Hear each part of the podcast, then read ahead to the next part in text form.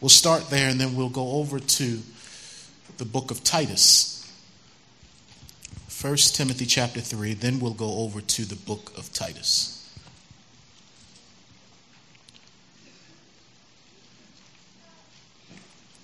Let me pray.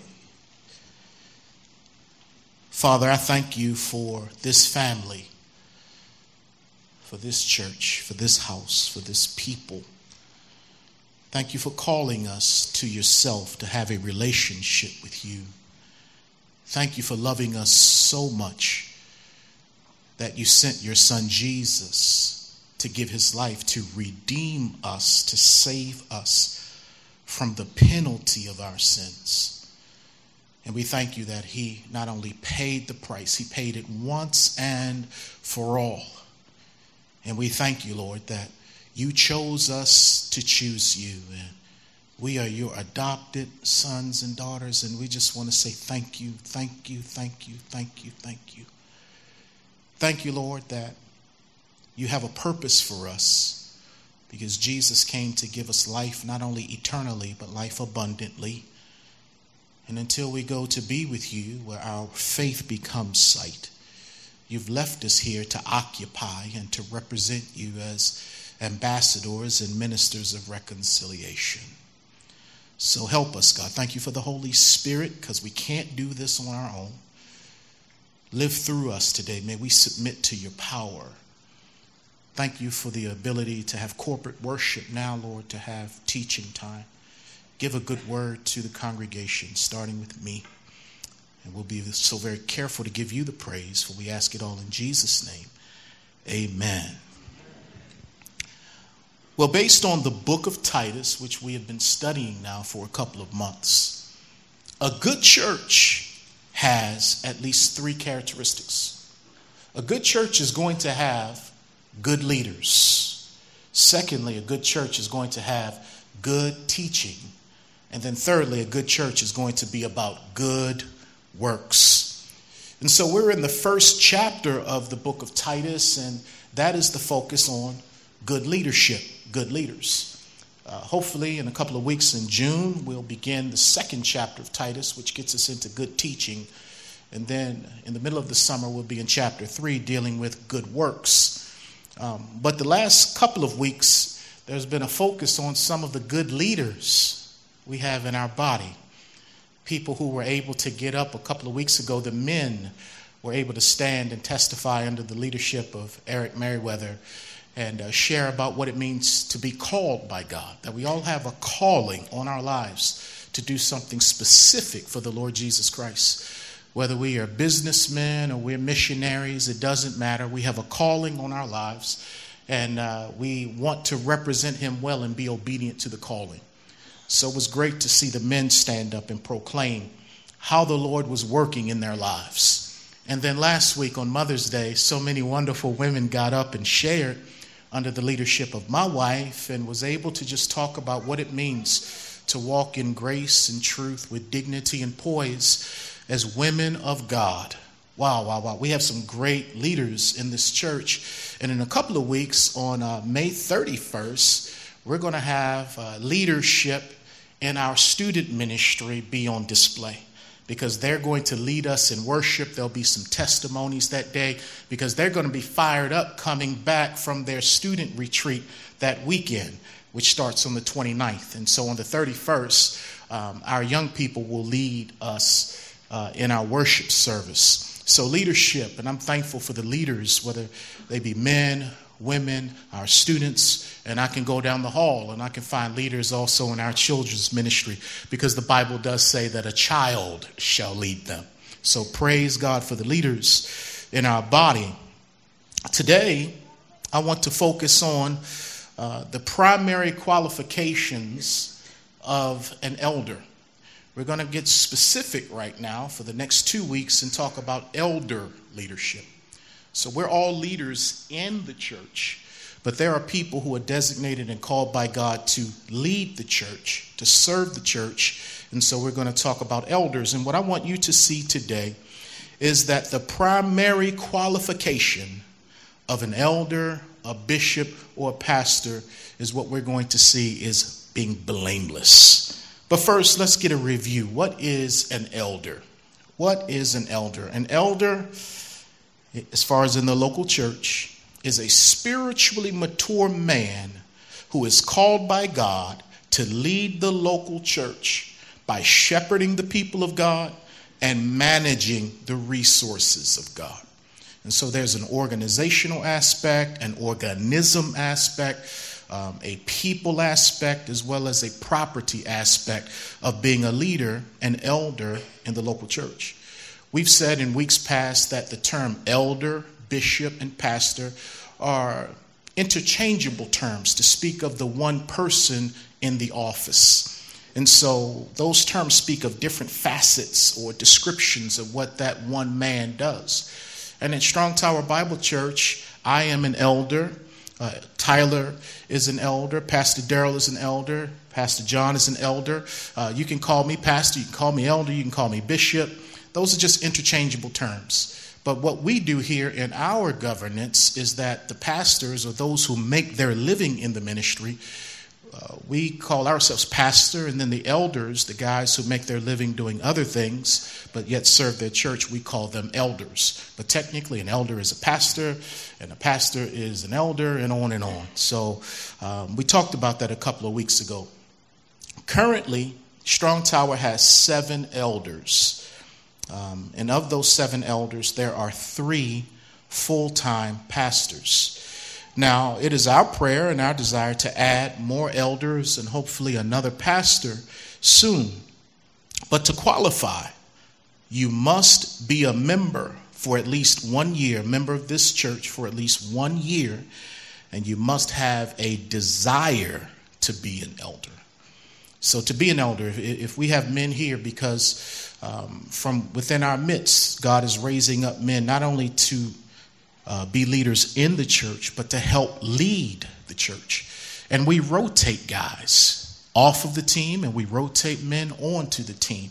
And so, in this audience right now are future elders. And it starts with you having a desire to want to do it, really, a sense of calling and urging, a nudging from the Lord, where He begins to say in your spirit, to speak to your heart, you should aspire towards that awesome responsibility of helping to lead the church. Now, no one feels qualified.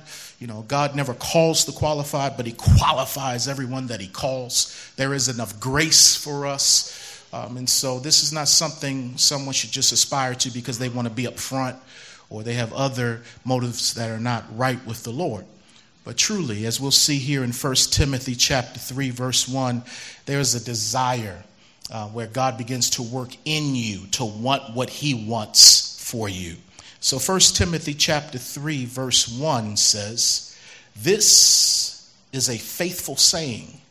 If a man desires the position of a bishop, that word can be translated as overseer." Comes from a Greek word episkopos, which means to see over. It has been translated in the uh, English scriptures as bishop so if a man desires the position of a bishop, which can also be elder or pastor, he desires a good work. So two times in 1 Timothy chapter 3 verse 1 you see this word desire. Two different Greek words but they literally mean a man that has this insatiable urge to be an elder, to be a pastor, to be a bishop that God begins to work in that man. And I don't know, again, any guy who serves in this role, whether it's a pastor or an elder, who just woke up one day saying, Yeah, that's what I want to do. Usually it's something that they sense God is doing, and they even go through a period of resistance because they don't feel up to the task, to the calling. So you have to have this desire working, but you also have to have the character to support the desire or the calling. You have to have the character. So look at verse 2 of 1 Timothy 3, and it says, A bishop then must be blameless. So there's the calling, there's this desire, this stirring from God, but then there also has to be the character, the lifestyle that matches and coincides with the desire. So now let's turn over to Titus chapter 1, our book of study as a church.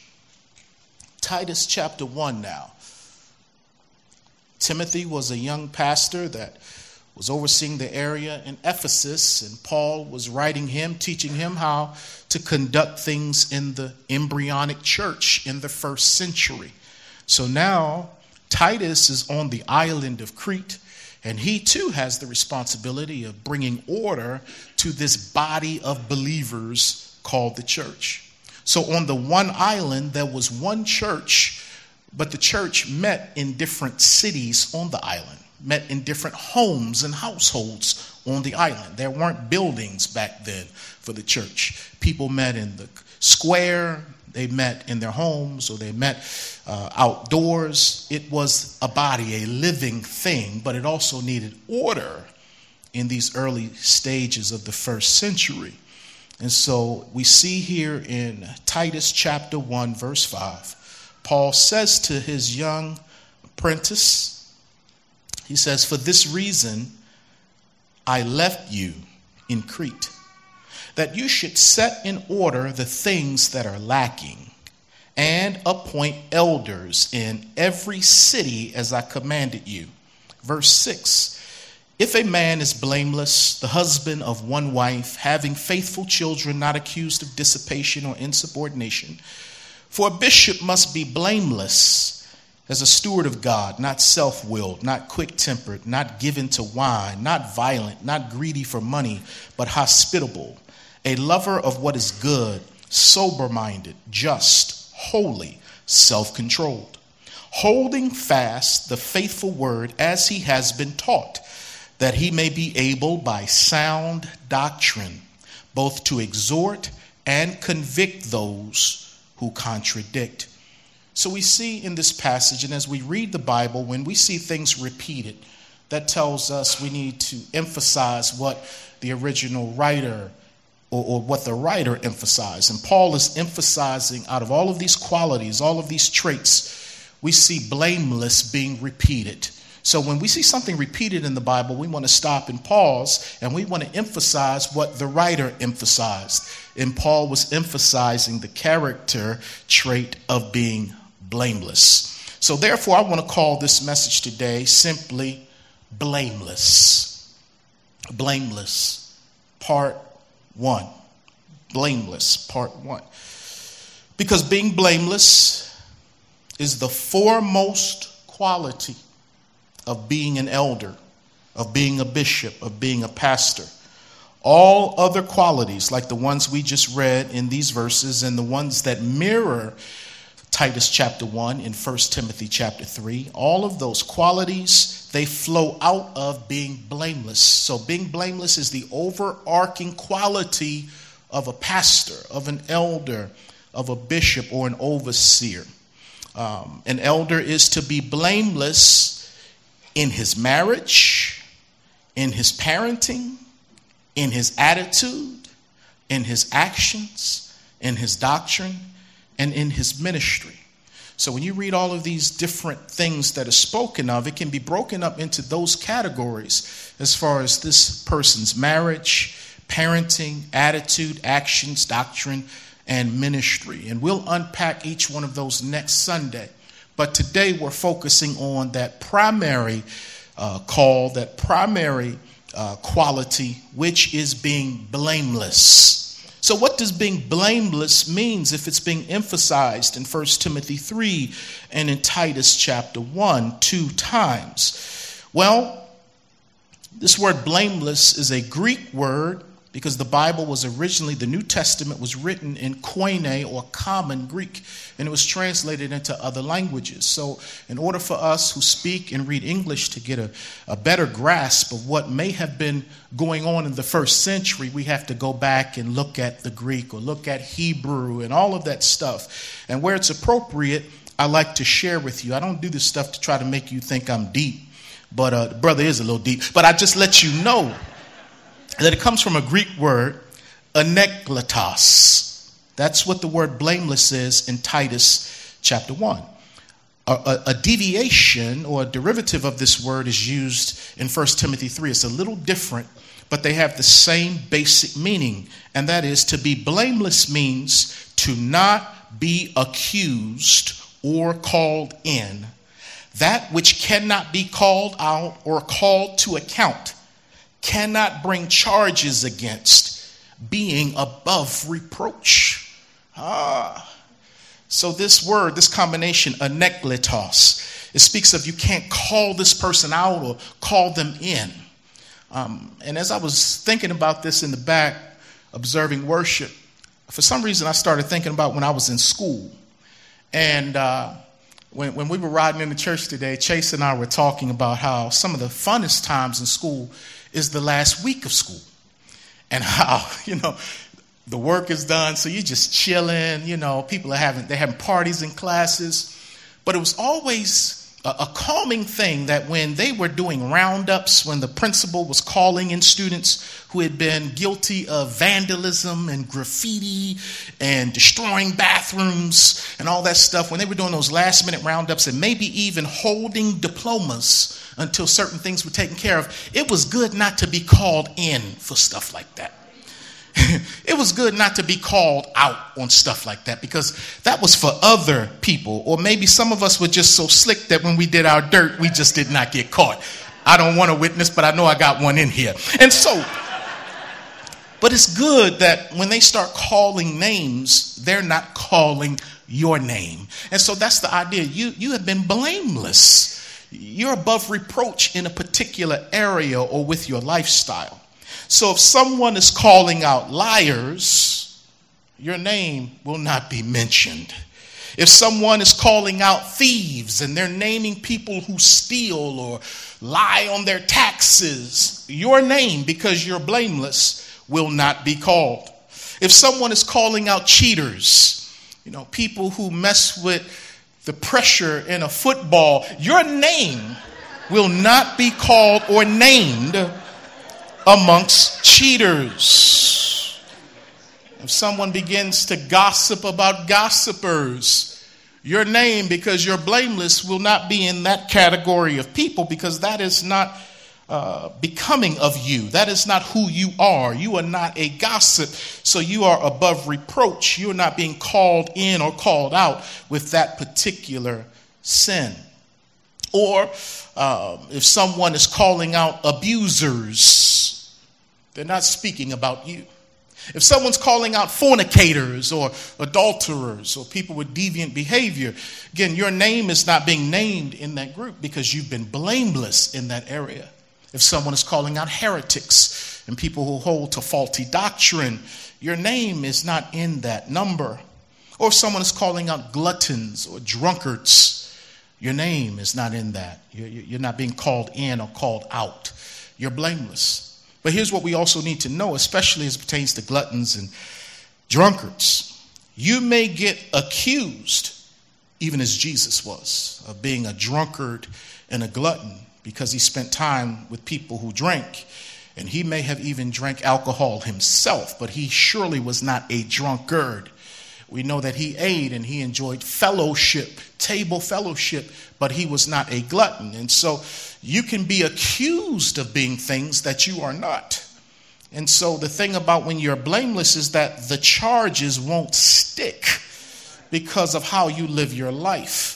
Now, that doesn't mean that they still won't twist the charges to get you crucified, but you know in your heart that you are a blameless person by the grace of God. A one word definition of blameless would be the word integrity integrity. And as I was praying about this message and putting it together, we don't see a lot of integrity in church leadership today like we used to, or at least like we even expected, even lovingly demanded of our leaders. Um, we, we have so accepted a lower standard of, of, of integrity in our leaders. And I'll speak to that in a moment. Integrity is when your walk matches your talk. Integrity is morally is, is morality combined with consistency. Let me say that again. It is morality combined with consistency. When you have integrity, you are a consistent moral person and you walk what you talk. Those who don't walk what they talk are hypocrites. Hypocrites are play actors. That's what the word means, where you put on a mask and you want people to think that you are something that you really and technically are not. But one with integrity takes off the mask because what they are is who they are, and they're real because of God. And so they're not after pleasing men or trying to impress men, which is usually the motivation of a hypocrite. Their first desire is to please and honor the Lord. And they live for him because they love him. They live for him because they love how he loves them. And so they're transformed by love, and they have an audience of one, and he is already pleased with them. And so there's no need to try to perform to earn favor. We just receive the favor that he has so graciously lavished upon us, and out of that, we live a free life. And as we'll see in a moment, that doesn't mean perfection, but integrity is telling the truth when you're tempted to lie. People with integrity tell the truth. And the beautiful thing about telling the truth is that you never have to remember what you said. But when you tell lies, you got to remember what you said so that you can cover the lies that you've told. People with integrity tell the truth, they keep their word. Even when it hurts, the Bible says that you keep your word. If you say you're going to be somewhere, you be there. If you say you're going to do something, you do it. Let your yes be yes and your no be no. This double mindedness is not of God, it's of the enemy, the Bible says. So a person of integrity keeps his or her word. And that may even mean that they're going to be on time to things. When you have integrity, you are a timely person because you recognize that time is important to other people. So when they set a time, they want you to keep the time, so you show up on time and you show up ready, whether that's to work or to church, because we know we'll show up on time for other things. So, man, how come we can't be on time? That, it's an integrity issue. Uh, having integrity is being the same person in private that you are in public. So that if you roll up on a public figure in their home, you just knock on the door unawares what you see is what you get. It's not two different people, it's one person. My God, that's integrity. Integrity is having financial integrity. That's what, or, or financial competence. Um, I'll just break it down real quick for our church because if anyone is going to be an elder, and we have elders, future elders seated here, we have an expectation that we place on them that we believe is consistent with being blameless, and that is you pay your bills on time. That, that's integrity. That you budget your resources and you manage your home well, and that you tithe at the church that you serve. Because how can we have people, Hebrews 13, imitate our faith if we don't have faith and obedience in God as it pertains to the finances. And I don't want an elder counting money or an elder determining how money should be spent if he does not invest money into the church himself. Once again, that is a hypocrite. So if you can't agree to give obediently, cheerfully, regularly, and in proportion to your income, you're still a spiritual infant and you're not ready to lead the church, yet alone lead in the church. That, that, that's an elementary principle. But it's still something we got to talk about because some people think some things don't apply to them because they got special situations. No, you don't have a special situation. You've been called, like all of us, to serve and obey the Lord Jesus Christ and not make excuses. So that's what an elder is. You don't make excuses, man. You make changes. You do what you got to do. You man up. That's why you are a leader. being someone who has integrity is you are kind to all kinds of people and not just people you can benefit from. A person with integrity talks to people in the airport who, you know, pick up the bags and, and check your bags and you, you treat them with integrity. You treat them with care and honor. You just don't wait to do that in the boardroom with someone you think you can get something from. No, you're kind to the people who drive the car to get you to the boardroom. You're kind to people in hotels and where when a camera is not on and, and people aren't around. You're, you're nice to people because what you are in public is the same way that you are in private. So there's a consistency about you. Because no one will be able to put a charge against you that you play favorites with people. Mm-mm-mm. You act responsibly on social media when you have integrity. Everything is not meant to be posted on social media. People are losing their jobs, their marriages, because uh, they don't have the wisdom to know, you fool, don't you put that out there on social media.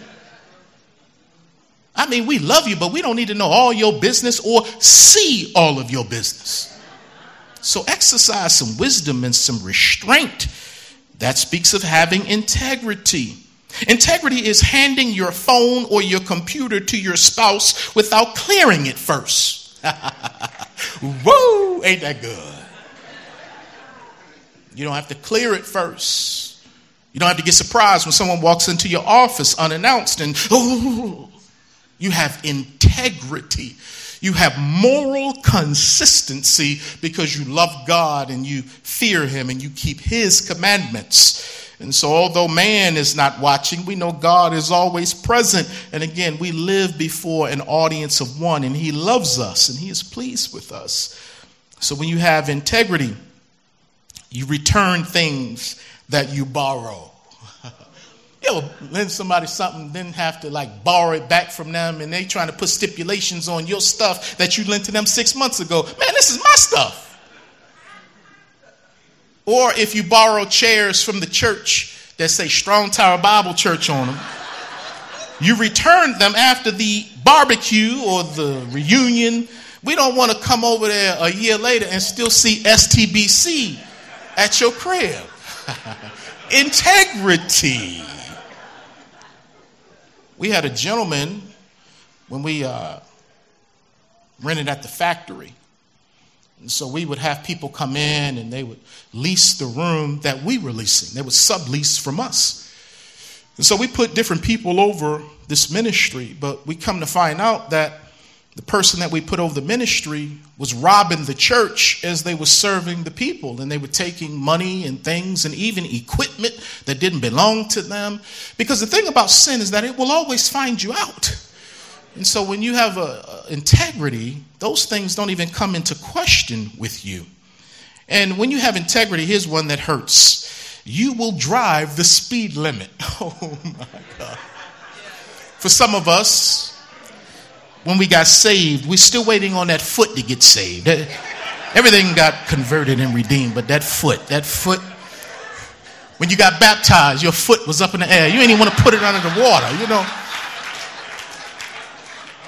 But one day I was with uh, one of our former elders, Elder Sherman, and uh, and he has, you know, always has had nice cars. And we're driving around town, and I'm getting irritated. I'm getting irked because he was driving so slow.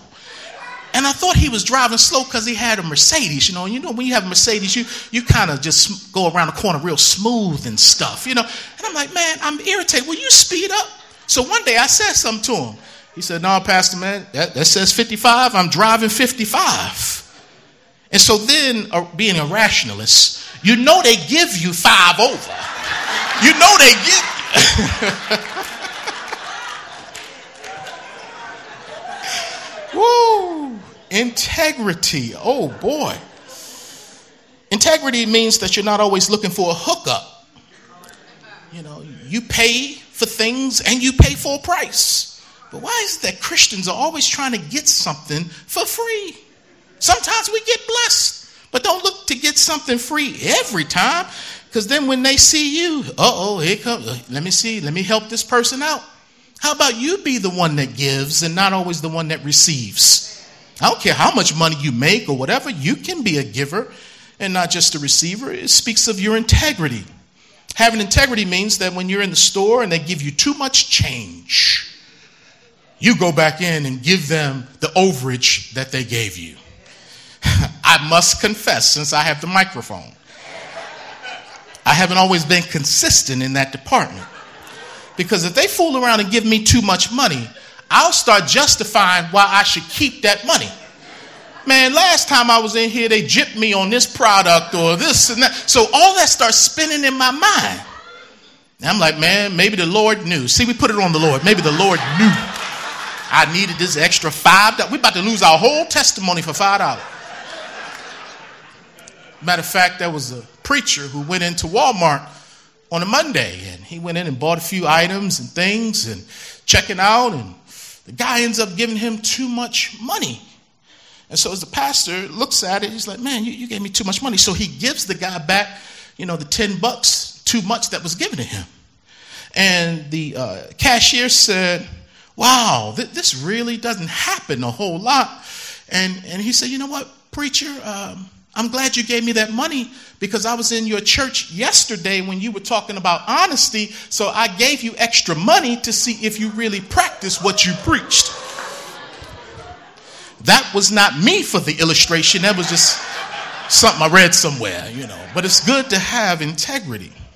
And I do give money back when people give me too much. So, as I mentioned, integrity, it's a, a one word definition for blameless. Because when you have integrity, you will have honorable entertainment choices, you will respect authority. And when you have failed in every one of these instances, integrity can admit mistakes. Integrity can admit failure.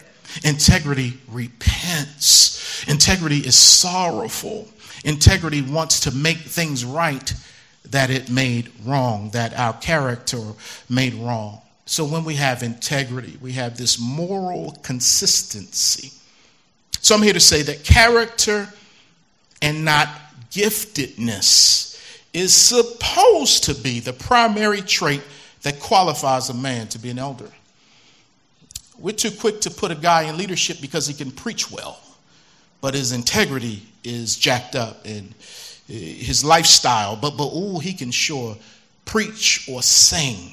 And so we look past the character because we're enamored with the giftedness. Or if someone has a lot of knowledge, Bible knowledge or worldly knowledge, they, they, they know a lot, but they live little.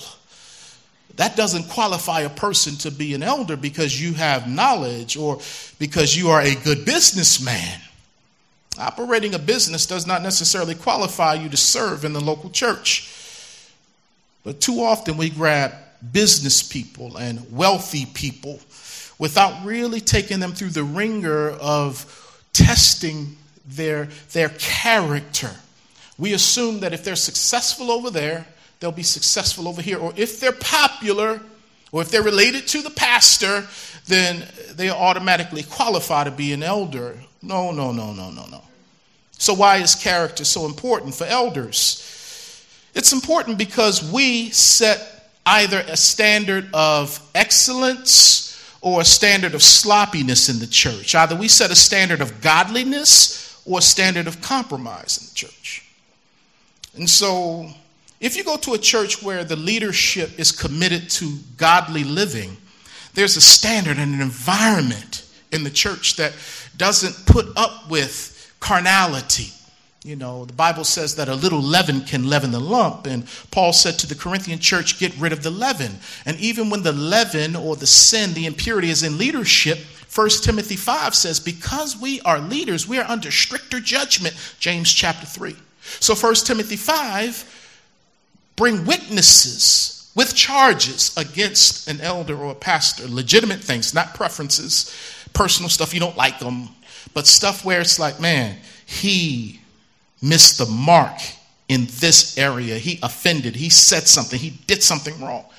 The Bible says to protect this office, make sure you have two or three witnesses, not just one person who can say whatever they want, but two or three people who can attest to something in the life, some sort of sinful pattern or behavior to confront the, the pastor, the elder, or the bishop.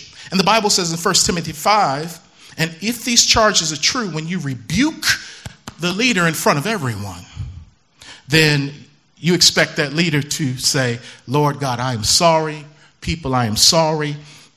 Because this is a place, it's a serious position here. You, you just don't put it off in the back if something public is going on with a leader. You know, if a pastor's name is smeared across the news and, and there's questions about his sexuality with children or with women or men or whatever. You just don't deal with it in private, and he still keeps preaching. If the charges are legitimate, it must be dealt with publicly. Why? Because it sets a precedence to say that the pastor is not above being rebuked. Because if the pastor can get dealt with, anyone can get dealt with. And so a standard of holiness should spread through the church because it says, man, even the pastor is accountable. So that's what being a leader is. We take it on the chin. We admit when we've uh, failed. And that's what's the difference between David and Saul. Saul could not admit where he failed. It was all about saving face for him. But David, once he was confronted and once he could hear the rebuke, he repented. Now, there were consequences. But man, he proved that he was a man after God's own heart by how he repented. So, character is important because if there's compromise in the leadership, there will be compromise in the followership.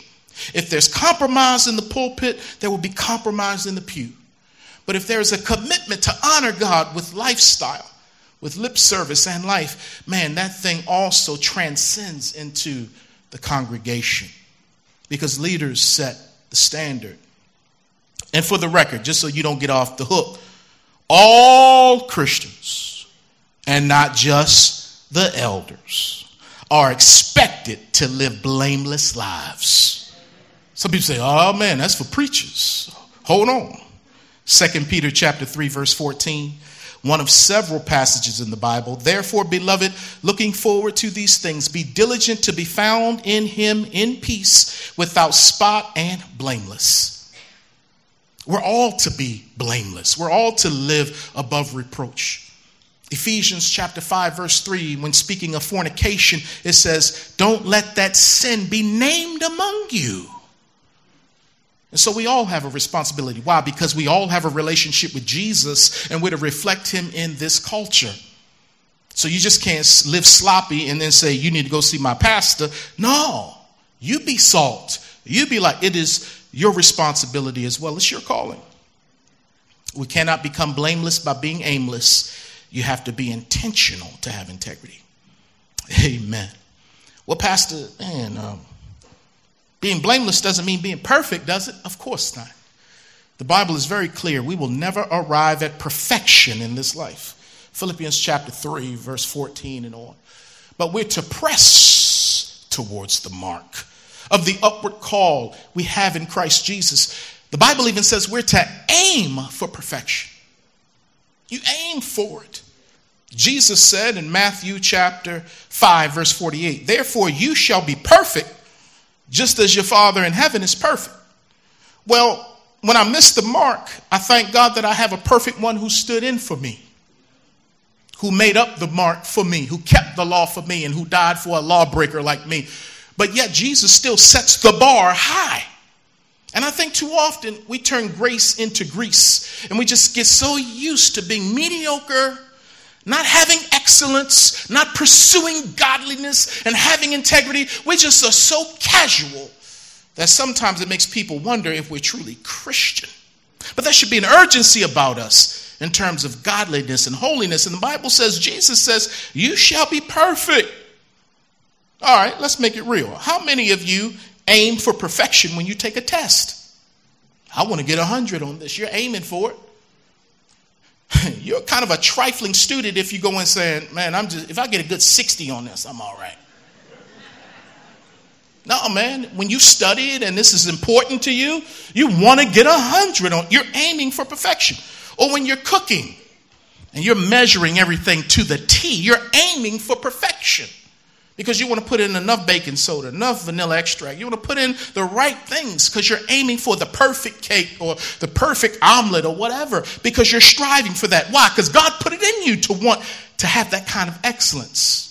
We do the same thing when we work out. Man, I want to have a perfect workout today. I don't want to cut corners on the treadmill. I don't want to cut corners in the weight room. Man, I want a perfect. Now, you will probably fall short because there's a human element in all of us where, mm, but man, there's something in me. I'm aiming for it at least.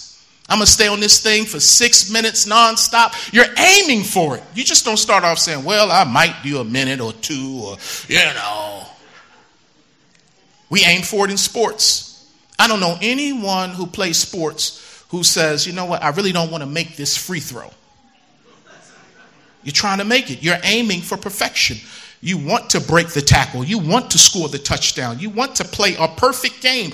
You don't go into golf saying, you know what, I know I'm going to miss a whole lot today. You're trying to make every putt that you're putting. You're trying to get a hole in one.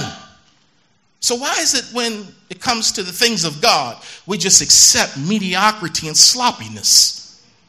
God doesn't deserve my best. Uh, you know, I'll get there when I get there. Lord, you know, I'm struggling with this, you know, been struggling with it for 10 years. Isn't His grace enough to transform you? Because He doesn't want anything conquering you, He doesn't want anything having power over you. He wants to deliver all of us from besetting sins. Yes, we're in process, but man, I'm pressing while I'm in process. Because some people say, you know, being blameless, oh man. But ask God to show you. You know, when I get on an airplane, I don't want the pilot saying, you know what, uh, I hope to get to the destination. Yeah. No, you want him aiming for perfection. When Dr. Rayvos operated on this ear, I didn't want the brother coming and saying, you know what, I had a rough day today, man. I, I'm going to do my best up in there, you know, hey. No, man, you better do this right. Aim for perfection up in there. You in my head, dog. Does not the Lord require that of us? I want to preach the perfect sermon. It will never be perfect, but I want to. So I'm studying, I'm working. I want to be the perfect husband. I want to be the perfect dad. At least I'm aiming for it. So, in conclusion, a man's character is the primary thing that qualifies him to be an elder. It's your character, man. To be blameless means that you can't be called out on charges which prove to be true. To be blameless, you can't be aimless. You must be intentional to have integrity. In 1948, a 31 year old evangelist out of Youth for Christ by the name of Billy Graham was rising on the scene, and his popularity was continuing to blossom and grow with every crusade and revival that he conducted. And he had a team of three other men with him, and they saw something special, unusual.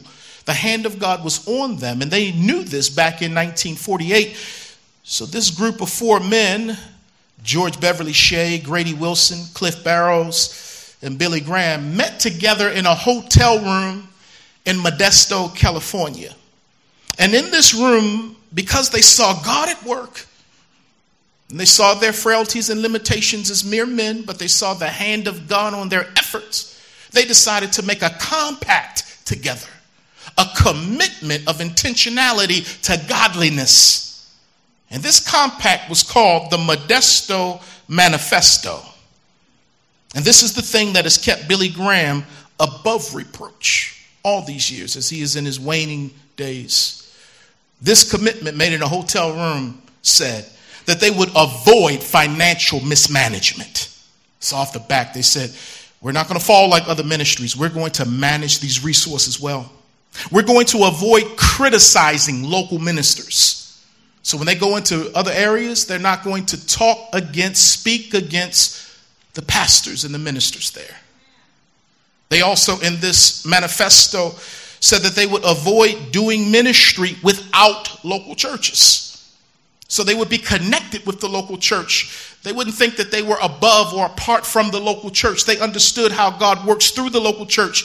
So although they were doing great evangelism and God was allowing people to come by the hundreds and the thousands, they didn't see themselves as above the church. They understood kingdom principles and they had to work with the church, even submitting to churches. Oh, we needed more of that today. They also said they would avoid exaggerating crowd sizes. And they would use specific means to, to determine crowd sizes so that they wouldn't exaggerate to try to make themselves look better if 2,000 people were at a, an event, they wouldn't go and tell people 4,000 people were there. And then finally, and probably one of the main things, was that they all agreed to avoid sexual impropriety. Meaning that they said, we will never ever be alone with a woman who is not our wife. And so that's why all these years, Billy Graham has been beloved because of his integrity. You can disagree with somebody's theology and even their, you know, position of being a Christian or whatever, but man, when you look at their lifestyle, there's something about it that causes you to respect them. And if they can respect your lifestyle, what that does is it makes the one you represent more believable and beautiful. But when your lifestyle is raggedy and shoddy, it makes Jesus look bad. And people want to talk about the minister more than they talk about Jesus because the minister has become a distraction because of his lifestyle. But when a minister is able to walk in humble boldness, humble righteousness, walk in progressive sanctification and integrity, pointing to Christ as the reason for life change, past, present, and ongoing, makes people attractive. Because people don't want to live like they're living, and they want to look at you to see, man, I know your feet are made of clay and you're a man. But man, there's something about you that I see there, there's a divine purpose about you. That's all of us who have a relationship with God. And so, integrity in the leadership. So, I'm going to ask you to stand to your feet right now. I'm going to pray for the church. Then we'll take the offering.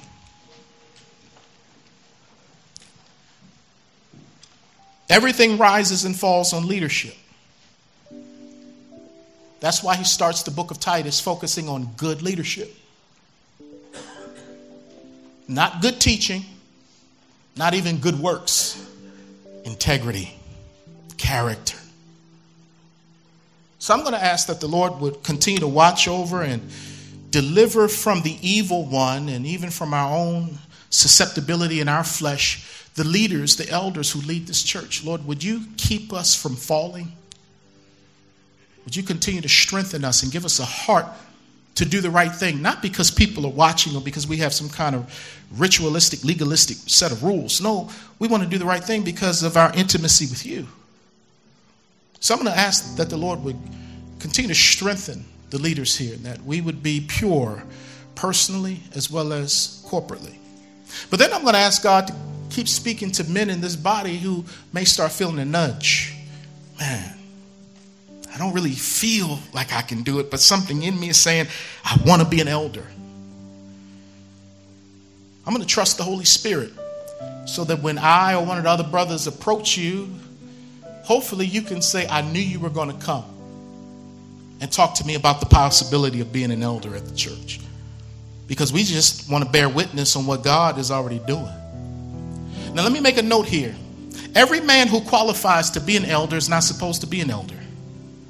Hear that. Because we don't want to try to make it seem like the elders are up here and everybody else is down there. No, we're all ascribing to godliness. And all of our sharp men can't serve on the elder team. But we need sharp men and women to serve in every facet of this church. So, although you may not be an elder, that doesn't mean you don't qualify by your lifestyle to be one. You know, when I was growing up in church, as soon as the guy started showing any desire for God, oh, you're going to be a preacher? I, no, I don't want to be a preacher. Hold on. I just want to be a godly man. Mm-hmm. So, hear that, brothers. But then we're also going to pray um, for people who may want to join the church and for anyone that would like to ask Jesus Christ to be their Savior. So, I'm going to do this quickly, but let's all bow and pray.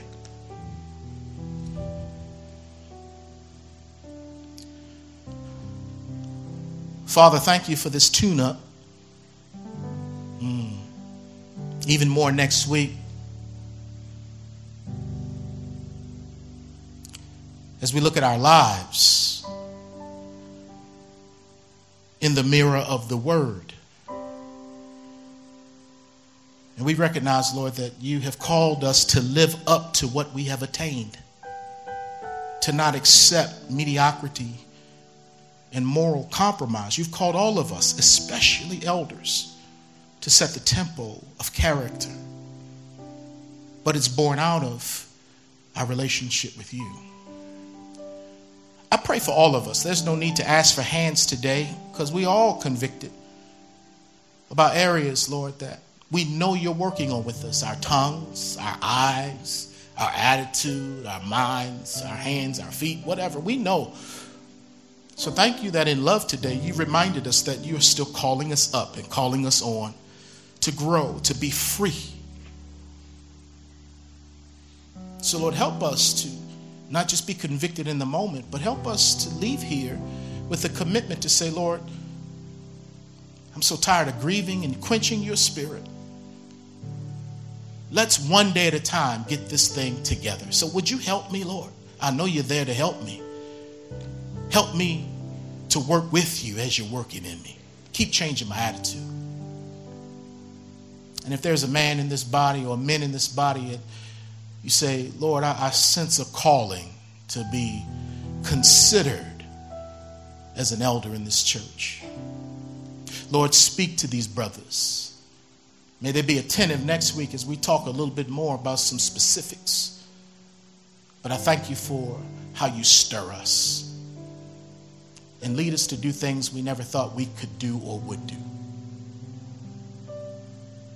And Lord God, I pray for anyone in this church right now who's listening who says, you know what, it's time for me to join a church, even this church. And it's time. It's time for me to make that commitment to be specific.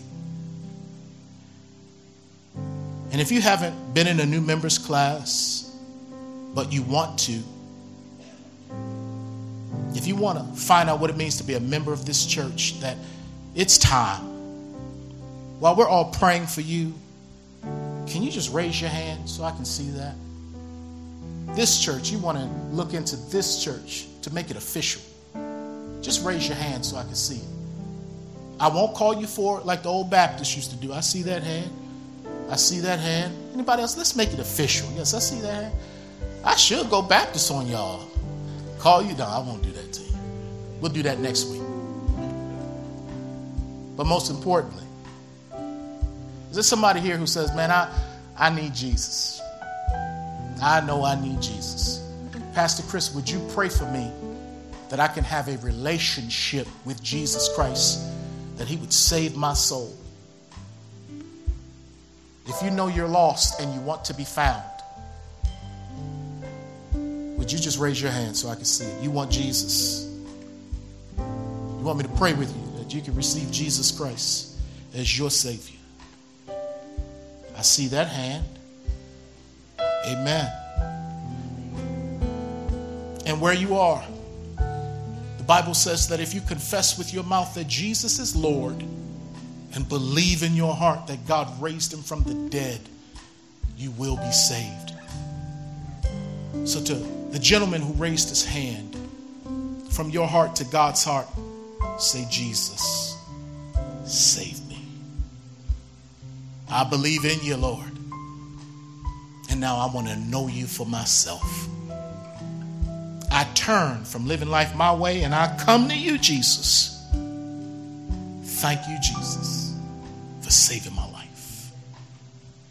Father, thank you for this time to assemble. Oh, it's good to be in your house. Now, would you bless this offering and the remainder of our day in Jesus' name? Amen. Amen. Amen. Did I do all right? Because I couldn't really hear. Was it all right? I, like, woo. Y'all can be seated momentarily. Be seated.